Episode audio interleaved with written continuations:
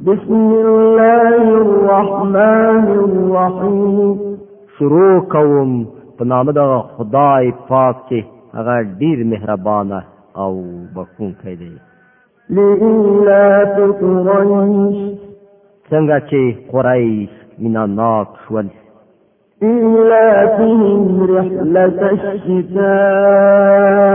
والصيف يعني د یخنۍ او تودوخه د پدیسیو مینناک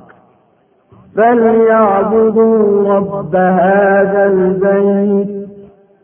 نو هغه ته خای چې د دې کور د رب عبادت وکړي الذي اطعمهم من جوع وآمنهم من خوف چې هغه له لوګي وزغورل خواړی ورکل او د ویری وزغورل امنیت ورته برخه کړ